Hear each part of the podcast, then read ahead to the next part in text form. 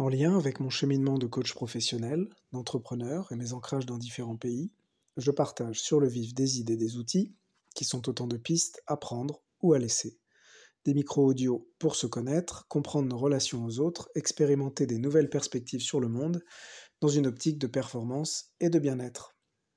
Je poursuis l'exploration dans le cadre de ma série sur la productivité avec euh, quelque chose de... Donc c'est plein de petites touches autour de ce sujet-là et de notre relation au travail.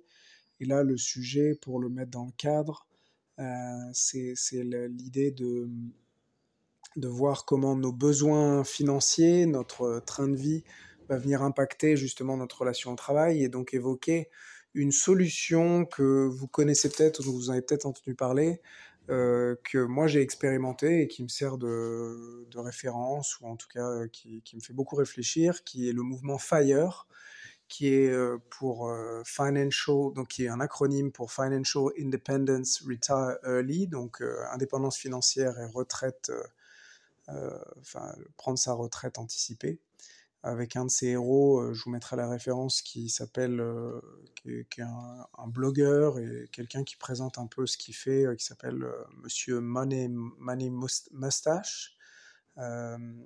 et ce qui est très intéressant, c'est donc ce, mouvement-là, l'objectif, c'est de donc c'est de prendre sa retraite tôt, et pour ça, c'est essayer de gagner maximum d'argent, donc ça se passe aux États-Unis, gagner un maximum d'argent, baisser son train de vie, et euh, mettre cet argent en bourse sur des supports euh, qui, qui, permettent des, des rendements sûrs. Euh, et, voilà, c'est tout simple.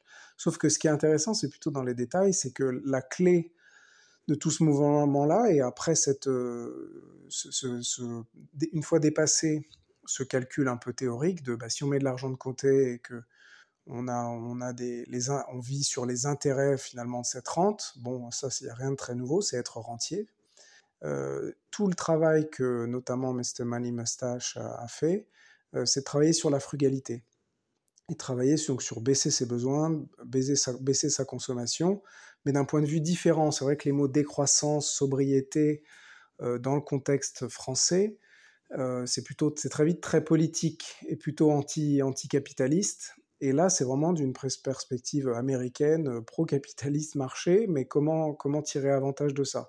Et donc il explique, lui, euh, moi que j'ai suivi, mais ça peut être d'autres personnes, et tout un tas de blogueurs, de revues qui sont spécialisés là-dessus, comment faire en sorte de, diminuer son train de vie, comment moins dépenser d'argent, avoir, euh, bah, c'est avoir une voiture ou pas de voiture quand on, est, quand on, on ne vit pas en ville, c'est comment utiliser des moyens de transport alternatifs, c'est faire tout un tas de choses pour euh, atteindre la frugalité alors qui n'empêche pas d'avoir des bénéfices au niveau de, sa, consommation de, ressources, donc c'est plutôt bon pour la planète. Mais, vraiment, c'est sous cet angle très pratique. Et, ça permet en fait d'avoir un, lexique assez différent.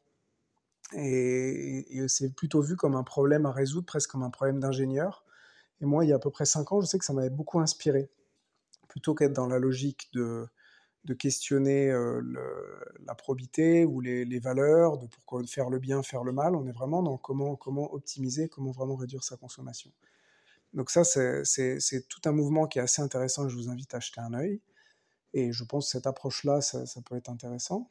Et, l'autre bénéfice, c'est que sans même chercher à prendre sa retraite très tôt, le fait de diminuer les contingences matérielles et ses, ses besoins, donc diminuer son train de vie, est assez libérateur parce que du coup ça fait moins peser, peser de risques sur la fait de perdre son emploi ou le fait de prendre des risques professionnels. Parce que si on prend des risques et qu'on a un trou d'air, et eh ben voilà, il y, a moins en jeu. si, si, le train de vie est moins élevé à maintenir, ça, c'est assez libérateur. Et, ce, qu'on a observé, c'est que beaucoup de gens qui sont mis à faire ça aux États-Unis, en fait, en se libérant comme ça, pu se focaliser sur des emplois euh, ou des activités où qui, qui, leur tenaient plus à cœur, où ils étaient plus en capacité. C'est un concept d'ailleurs qu'on retrouve un peu dans, dans la productivité douce que j'évoquais dans un autre épisode.